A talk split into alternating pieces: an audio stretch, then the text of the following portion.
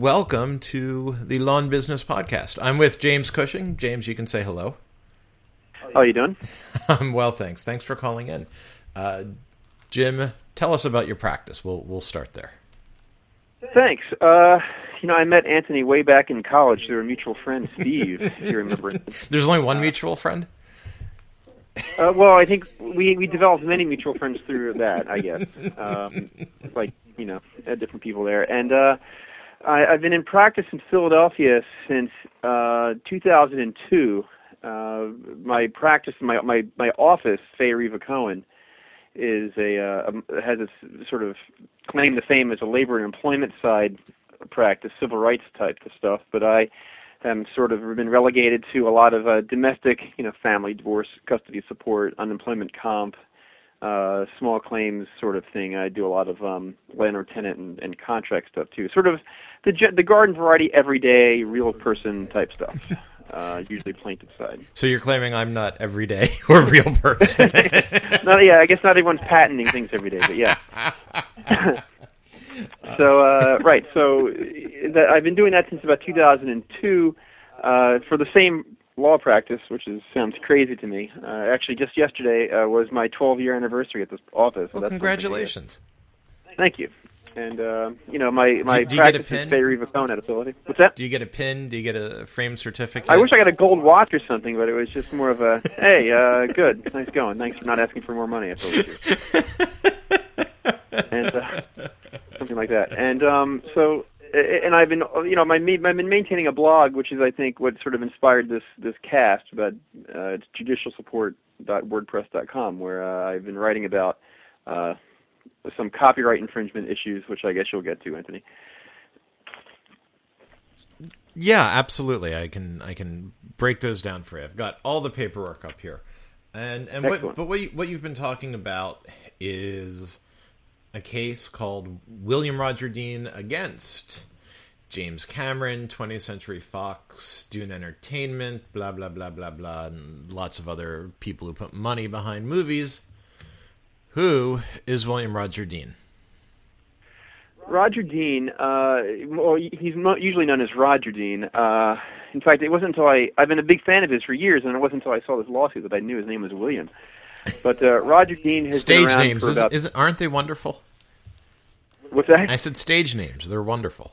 That's right. Yeah, he goes by his middle name. Um, so Roger Dean, I, I he's been around as a as an artist, as a surrealist artist for I would say 45 years. Um, his claim to fame is writing is uh, doing art for uh, album covers mainly, although he's done some other things on television movies and, and architecture. But his main his main uh, I think uh, art art va- uh, uh, avenue is going to be album covers for rock bands. So he's uh, been the primary artist for the band Yes, the prog uh, progressive rock band Yes.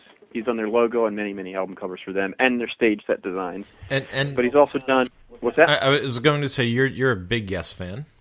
I'm a huge Yes. you're right. allowed It's not- you're allowed to admit this here. Right. and I was going to say that uh, nowadays in 2014, there's there's very few small Yes fans anymore. It's people who've been carrying the flame for a long time. And uh, yeah, I've been sort of obsessive about them for a long, long time. Uh, I've much much to my wife's chagrin, I've seen them 20 times and you know, and met met some of the guys and gone to festivals and stuff. So yeah, nowadays, Yes fans, it's sort of like Star Trek fans, where we have our own conventions and festivals, and It, you it, know, we all kind, know each kind other. Of, kind of like like Bruce Springsteen fans, you know, like Bruce Springsteen fans can recite the the the, the 38 times that they've seen Bruce Springsteen to the day at the hour. Yeah, that's right. It's very similar, right? set Yeah. list down. Right.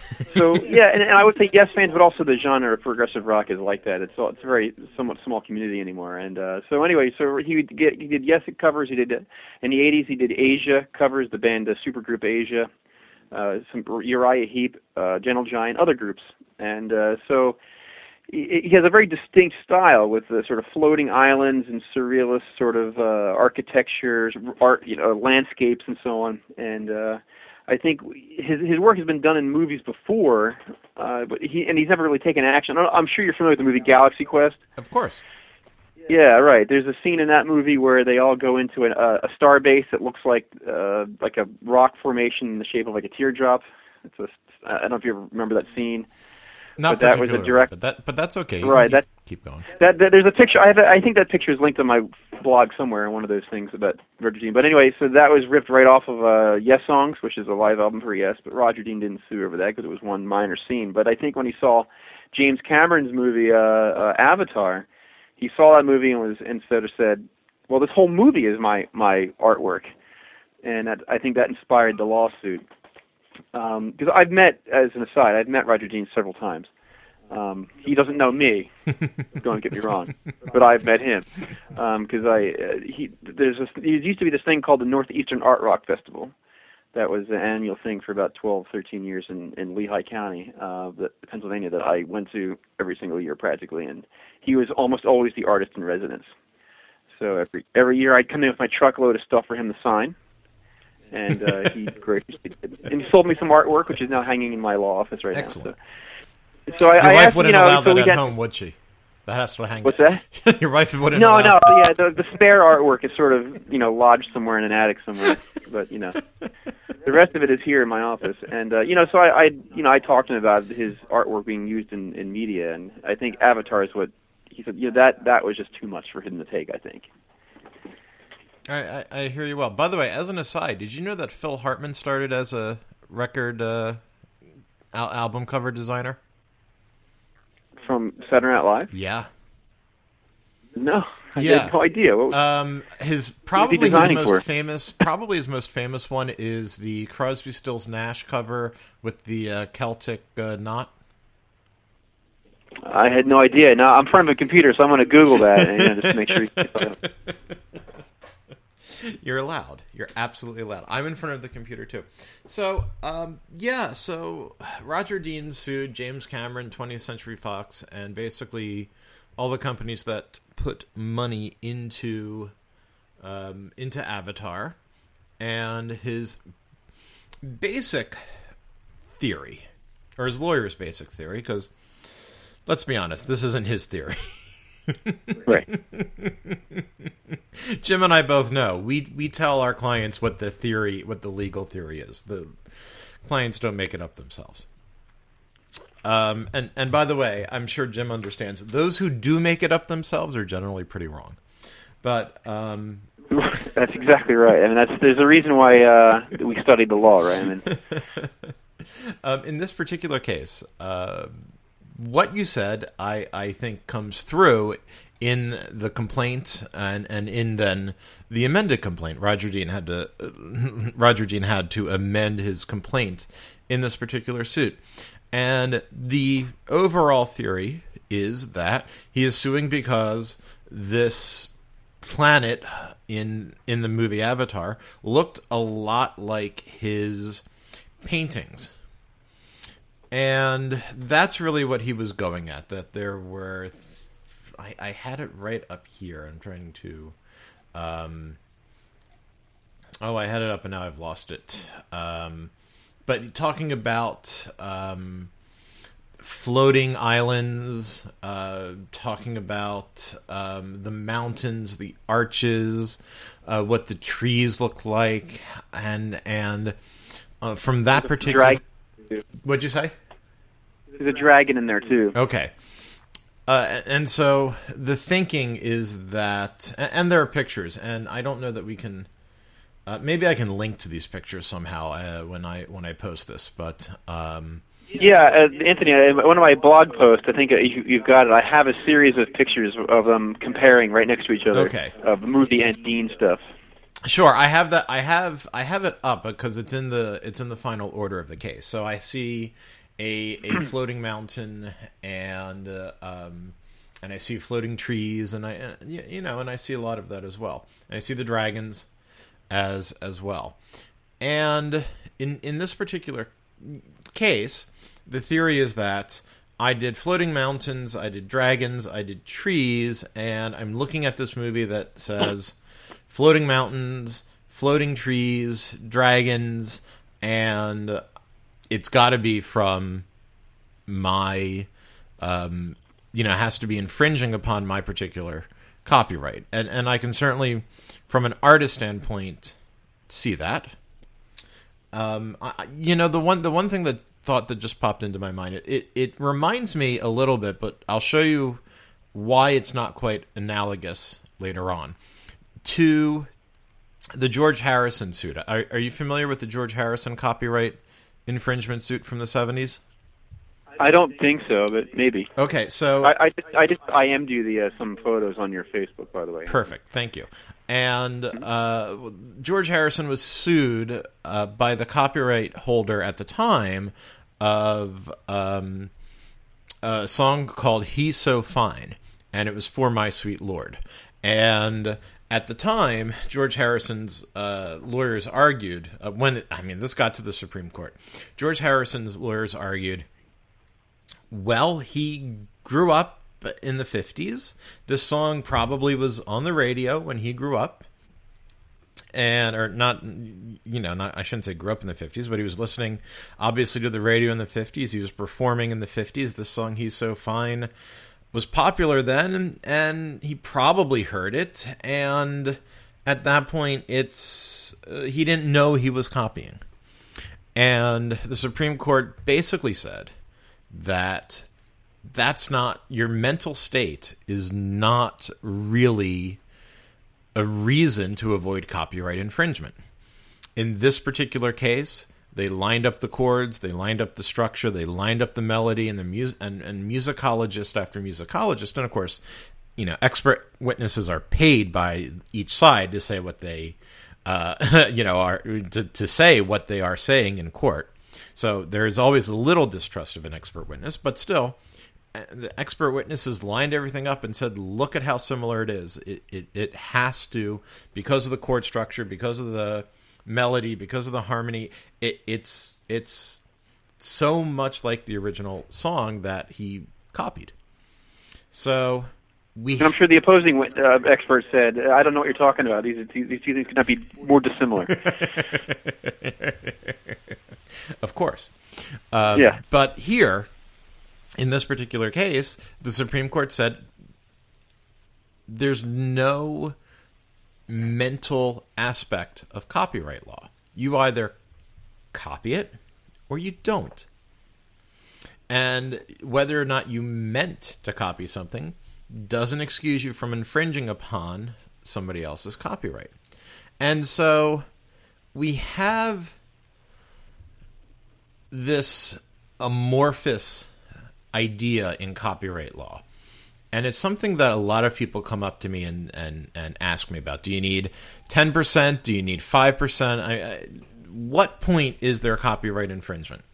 And we have another series of cases that the Supreme Court kind of shrugs their shoulders and says every case is different. It's based upon facts, and I don't know. And isn't that lovely? The Supreme Court saying, "I don't know." Well, it doesn't give us a whole lot of guidance, I guess. no, and so we don't have we don't have a lot of guidance. There are times when an infinite amount of uh, use of a senior work is acceptable, and there are times when an infinitesimal amount of a senior work is not acceptable. So it's about the originality. It's about if if something else is used. It's about mental state, and we kind of take all this and we put it in a blender. In this, but, you know, in their defense, though, how do you how do you uh, put into words or quantify similarity in an art in a piece of artwork, for example? How how do you do that besides saying, "Oh, I know it when I see it"? To quote another famous Supreme Court phrase. well, since since that that particular phrase isn't going to to uh, work its way in in here, thankfully. But the yeah. idea in copyright law and the court's final decision, because the court dismissed this case, hits the nail on the head, which is that there are ideas and there are expressions of ideas. And the idea itself, and I think this is this is probably where the pleading really did lack, even even in the amended pleading. The pleading really talks about things like the floating mountains, the floating trees, the dragons, and it really gave the court a lot of leeway to come out and say, "Well, floating mountains are not all that uh, original. And it allowed the court to say a tree that's growing up in the sky is not all that original. So you're able to take this idea. So an idea itself is not is not protectable and that we know. It's the expression of the idea.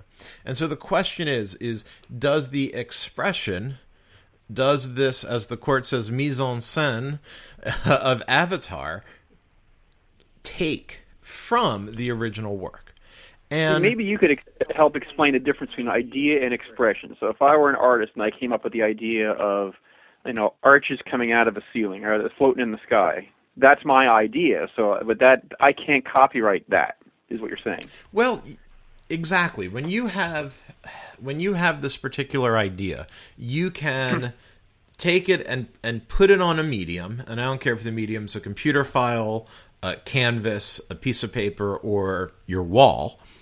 And there's there's an expression that can fall under copyright law. Because I think most people would put more value on maybe that's where the confusion lies in, in, all the responses I've seen on the Yes websites to this. Like, you know, it was his idea. Sure, it's it's it it it certainly was his idea to take a mountain and and and have it floating in there. However, the other issue is who else is making this, and this was something that that the court also discusses. The court discusses. Um, um, you know, works that uh, are, are similar to uh, to uh, Roger Dean's works, and that um, it's really the ability to show that this floating island is similar to you know the the plaintiff's floating island for example so you'd have to show that the colors are are the same you'd have to and and, and ultimately the court is saying that you have to plead this that you have to plead that um, the colors are the same, that the angles the same, that the um, overall look is taken from the original work. And the court's basically saying there are so many ideas of things like dinosaurs on a prehistoric island far from mainland you know far from the mainland. I mean that's nothing new and that can be found in many fantasy stories. So um that's really where the court is breaking it down and showing the difference between okay you have a dragon and and these guys have a dragon but but how can you how can you say that this particular dragon design is taken from your design when we have dragon designs all throughout history. So what then becomes of the value of the copyright if it's if it's that specific design then you really the copyright is very seems to be extremely narrow. Sometimes it is. And, and I think yeah. that's that's part of I, I would say the flexibility of copyright law on okay. on one hand, uh, we're protecting art. So somebody creates a, a, a visual work, and we're able to protect it. And if somebody creates something new, like maybe a new robot, or maybe there's something special about a dragon, I, I you know, I don't know what would be special about a dragon in today's world, also, because we've seen dragons with wings, dragons without wings, dragons that fly, dragons that don't. I don't know. A three horned dragon, is that going to be special enough? I don't really know. I think we've seen a, a dragon that looks like Sean Connery in, in a terrible fantasy movie. But um, it, it, it's, it's, it's hard to say what's going to make something special. Maybe it's a special robot design. You know, there's something that I think maybe we can we can be very flexible about because we've seen robots that look human, robots that don't look human. Uh, you know, we can talk about Rosie from the Jetsons. We can talk about your typical 50 sci-fi robot. We can talk about uh, the Terminator, you know, and, and or Terminator Two. You know, we can talk about right. how mecha- you know, you know, something mechanical looks and what those particular differences are. So from that standpoint, I think the the look is the expression. Whereas for settings in a fantasy world, we're probably yeah, not looking at stuff that's all that original in its expression. And and that's really that's really something. Like for example, the court here says stone arches and most of the plaintiff's artworks are relatively smooth and set in barren land or seascapes. You know, and so we're looking at stuff that's not um you know we're looking at stuff that I think we've seen before, and then but then it actually makes the comparison. Stuff in Jag- Avatar is jagged, uneven, overgrowth with trees and moss, and set in a photo. Hey, Anthony, you uh, you uh, went out, you went in and out there a couple times there. Okay, sorry about that. Um, I'm just yeah, saying, I missed the last like two minutes. Sure, sure, not a problem. But really, what I was, um, you know, what I was saying is that the particular ideas themselves are not all that protectable unlike you know unlike if if we're trying to look at at robots. But then what the court does the court decides to drill down a little bit and say all right so all you did was you pleaded that your ideas are copied and not your particular expression. And then the court said let me look at your expression.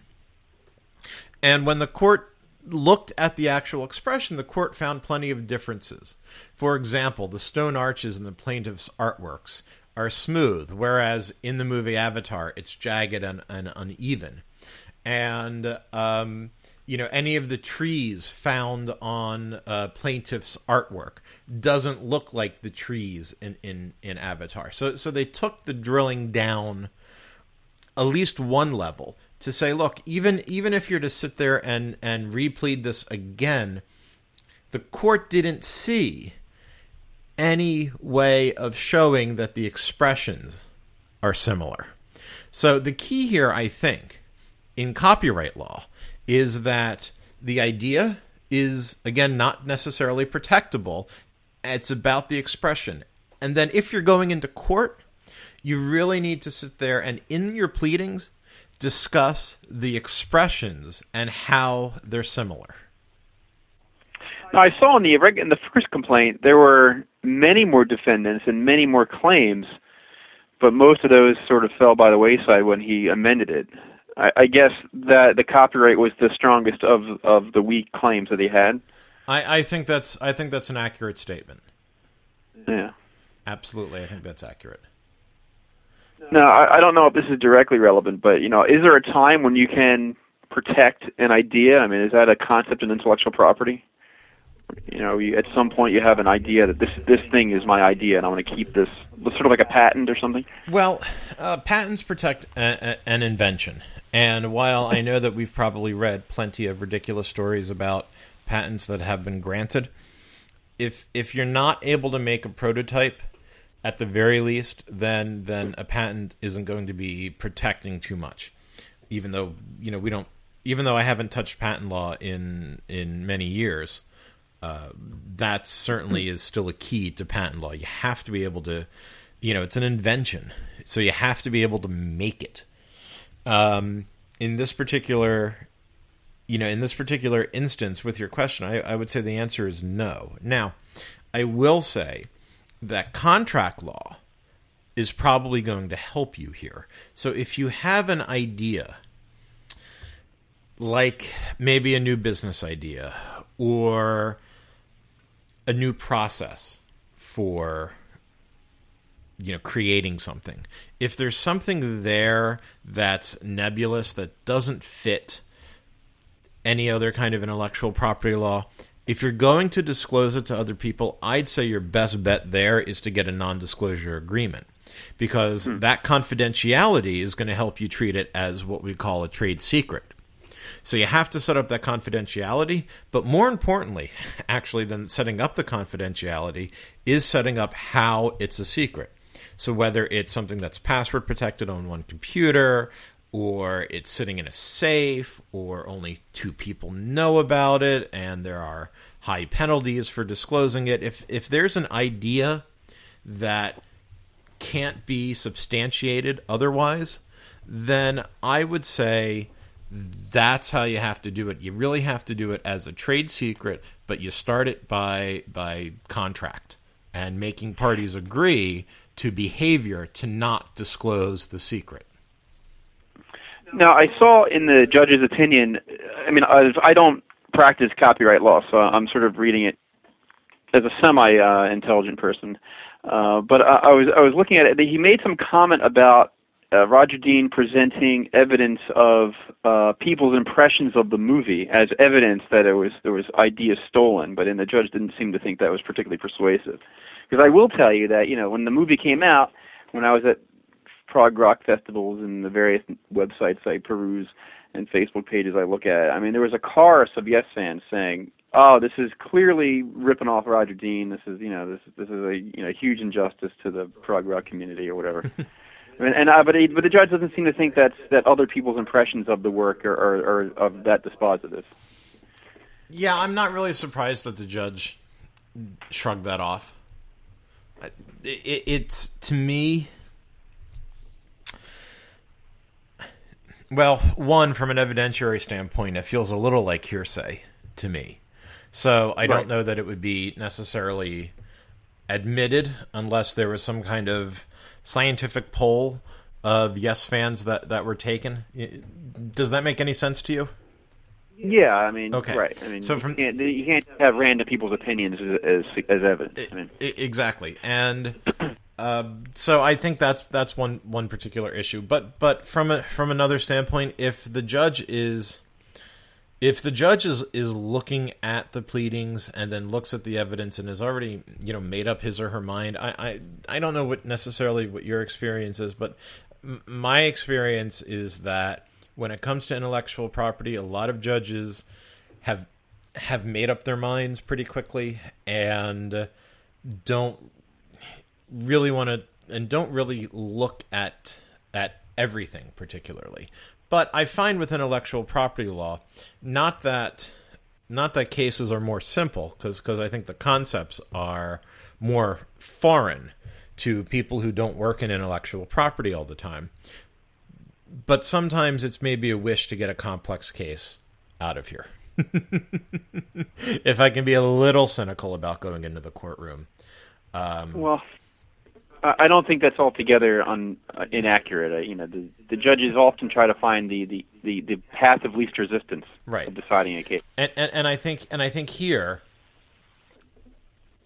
it's really self-serving, you know, to have a bunch of fans say, "Well, of course it's ripped off."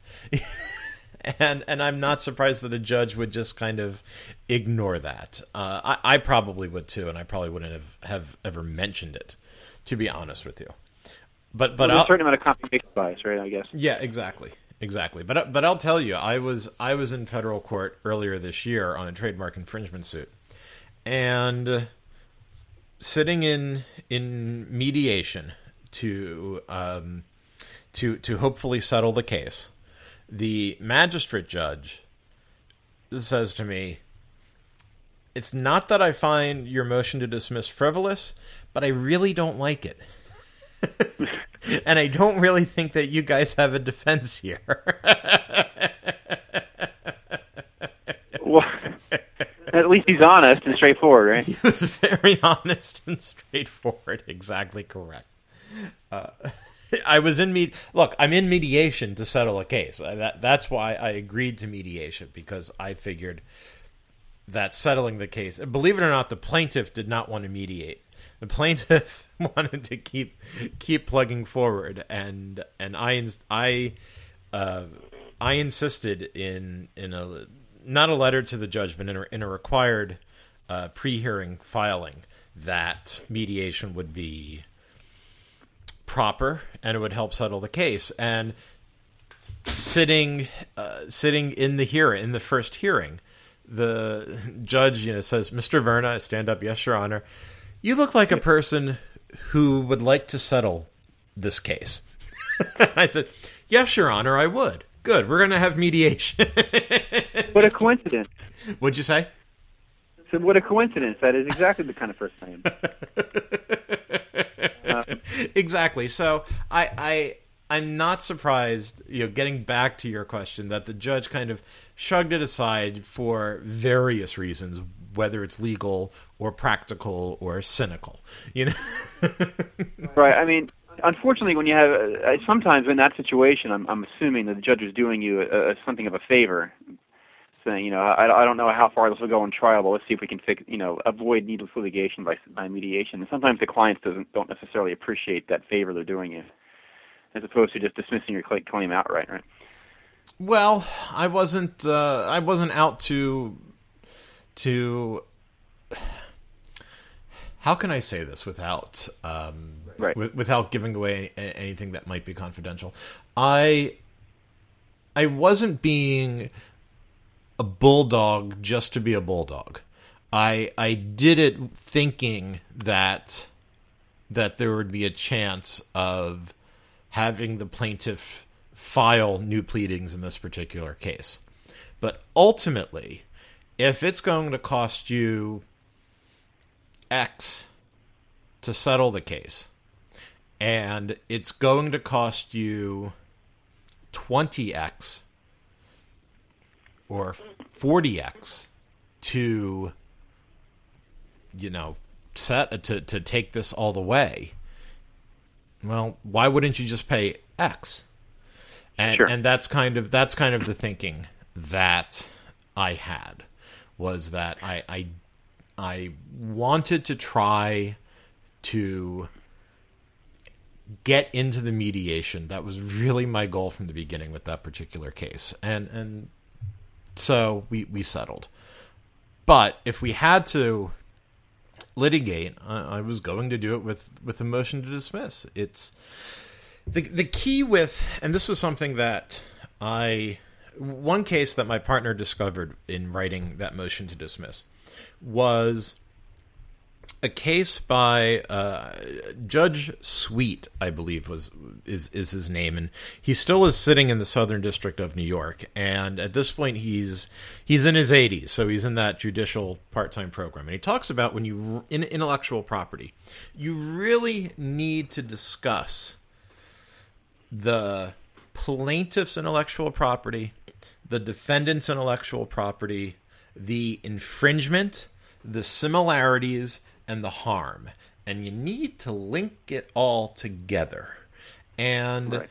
you really need to be complete about it. And that's going to be true regardless if you're in a patent case, a trademark case, a copyright case, or, or some other uh, form of intellectual property. You really need to discuss yours, theirs, the copying, the harm, and the damages. And you gotta link it all together. And I think in this particular case, getting back to getting back to the to the reason why we're we're talking here, the pleadings don't necessarily do that. And if you're in a copyright infringement case, I really think you need to say, here's the plaintiff's work, here's the defendant's work, and here's where the similarities lie. And another case that just popped into my head that I remember reading years ago, although I haven't picked it up in a long time, is uh, one that was fil- filed against uh, I, I, George Lucas, but I forget if at the time it was LucasArts or Lucasfilm and it was against the producers of the original Battlestar Galactica, and talking about the Okay. similarities between Star Wars, Star Wars, and Battlestar Galactica, and the court, in its final opinion, because it went to a federal appeals court, I think it was the Ninth Circuit in California, and in it, that's exactly how the court wrote its opinion. Here are all the similarities. And it went one, two, three, four, and, and it just listed them all. And it got from the general to the specific. And so I think in, in dealing with intellectual property lawsuits, that's where the beginning has to lie. tie everything together and be as specific as you can in the complaint.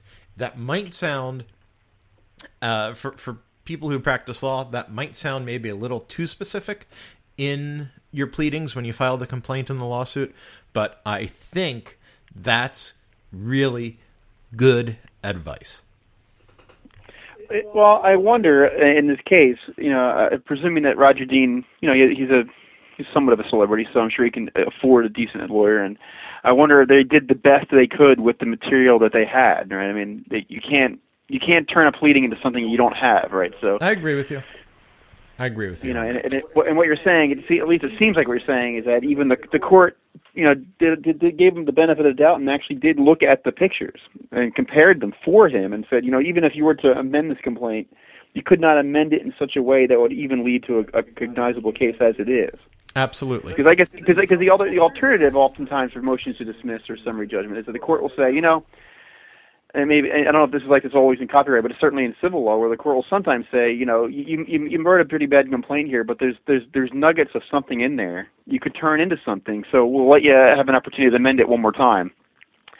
Uh, because you might be able to turn it into something, and the judge seemed to say in this case, you know, there's no sense in that because no matter what you do, there's there's still nothing here. I agree with you. Work, work with. Yeah, I agree with you. So I was just trying to think of, you know, getting to the bigger ideas here, but I, I do agree. Yeah, with, I, do agree with you on that. Although, yeah, it seems sort of it seems sort of uh, you know obvious that you, part of the job of the of the attorney is is to, is to connect dots, right? Every the dots are out there, and I think I think part of our job is to say, you know, here here's how you get from point A, which is what I believe to be a you know something that damaged me, to point to, to point B, which is this is how much it damaged me, to point C, and now it's this person's fault or whatever it is you know, it's part of our job is to link those those those things together in a story that's that's sensible and cognizable in some way. Uh, generally speaking, so I think in this case you're saying, you know, the, the the the complaint that Roger Dean filed was somewhat deficient in one of those one of those ways, and perhaps he couldn't have been. I, I don't know if he could have done it better or not, but that's that's the way it was. Well, you, you know, they already they already filed their amendment as well, so you get you get. You mean, what they mean? I mean, after the motion to dismiss was uh, done. Well, they filed they filed their complaint and then they filed an amended right. complaint. Oh, right, right, yeah, yeah. So they already they already had their second chance, uh, and and I'm never in state court, and certainly you and I are, are licensed in radically different states. So I I don't I don't ever sit in in state court, so I'm not too familiar with with how it feels in state court, but in federal court, I will tell you, if you don't get it right the second time, you're out the door. Yeah, I, I'm not sure. State courts, at least in Pennsylvania, it's a little different. I mean, it all depends on whether an answer was filed and, and whether a summary judgment was filed and so on. But you know, if in in Pennsylvania at least, if someone files a complaint in the uh, in the state court and the defendant files preliminary objections, you know, you can file an amended complaint. I've done it several times, and at some point, the defendant can simply file to request the final form of the complaint because you can't do that. You can't have that dance forever. Exactly. Right where you. Exactly. Yeah. I, I will never forget my first time in, excuse me, in federal court here in the Southern District of New York, where Judge Berman looked at both sides and said, "This is America. Everybody gets a motion to dismiss, but if you're going to be amending." That's your this is your second time so if the motion to dismiss is granted you're out the door. So because the party was voluntarily amending. So you know he basically said when you file that amendment that's that's it. You're getting your you, you know you've given up the right for them to complain. It's already your second chance. If they're still right you're out the door. So it, it, it federal court, I, I, will say what I've liked about my my federal court practice is that it's no nonsense, uh, as as opposed to what I hear from my New Jersey colleagues. My New York colleagues, um, I, I, think I, I, I hear a lot of no nonsense, um, except for the people who do criminal law, where all I hear about is motions and filings and delays and, and all sorts of fun stuff. well, I do family work, so it's all nonsense. Practically. Motion practice and pleadings is, is a secondary to like you know whether you can make someone cry, I guess. But you know it's you know, being an adult for when adult people adults cannot be adults. That. I'm going to keep my mouth shut on that particular comment. yeah, right. anyway, Jim, I, I hope that I was able to shed some light on this particular case, and I know that you've got work to do. I've got work to do, so I don't want to take up more of your time. I appreciate the opportunity to, to discuss it. It's uh, yes, there's always something I like to talk about, and, and, and Gene Art is pretty close. I've I've I've noticed that. yeah. So uh, onwards and upwards, and uh, we'll see. All right, Jim. Sounds good. You have a wonderful uh, afternoon. And how can people get in touch with you if they? Oh, just so we know, uh, they, Roger Dean has another 25 or whatever days to appeal this. So this, Oh. this might not be the end of the story. Yeah, I you know obviously that's that's his choice if if he would like to appeal or not, and I'm I'm sure he has enough money to do that, so I wouldn't be all that surprised. I'm not too sure that it would be all that successful, so maybe he won't. I don't know, but it, it doesn't to me. It doesn't feel like it's all that um, all that egregious of a decision, to be honest with you. But no, yeah, right, but you know, appeal. like he's there. He's gonna. He's probably has enough money in retainer to file a notice and at least give it a go, right? I mean, there's no sense in not, absolutely and and and certainly what's what circuit court you, you get to go to and in this particular case you're going from new york to the second circuit may influence that particular decision uh, the second circuit is uh, a highly regarded uh, circuit with judges that handle complex intellectual property all the time uh, I- I'm sure you're familiar with the Christian Louboutin, you know, trademark case with the red soles, and whether or not it's, uh, you know, that's an acceptable trademark or not. And it's it's sitting in the Second Circuit, and it's it's it's something that my my partner and I argue about often because I say it should be a valid trademark and she disagrees. But anyway, the Second Circuit is known for handling complex intellectual property, so maybe maybe it, you know maybe the lawyers are saying hey let's go for it so yeah there's still plenty of time to appeal Right. Uh, to answer your question, how to find me, uh, my as you said at the beginning, my name is James W. Cushing, although my friends call me Jim, and uh, you can email me at jwc at fayerivacohen.com or find me at www.fayerivacohen.com. It's F A Y E R I V A C O H E N dot com, and uh, of course I keep a blog where I talk about Roger Dean, yes, and law and other sorts of stuff. Uh, at uh, I right, never at judicial guessed. support. That's right. At uh, that's uh, yeah, at judicialsupport.wordpress.com, and uh, w- if he files an appeal, that will be on my blog. So be on the lookout. alrighty sir thanks very much for coming and and i know that everybody listening knows I- i'm anthony verna i'm a partner at kravitz and verna pllc and you can reach me either at kravitzverna.com spell it like lenny kravitz since we're on the musical theme or you could reach me at vernalaw.com thanks very much Thanks, Anthony. talk to you later jim All right, see you. Bye.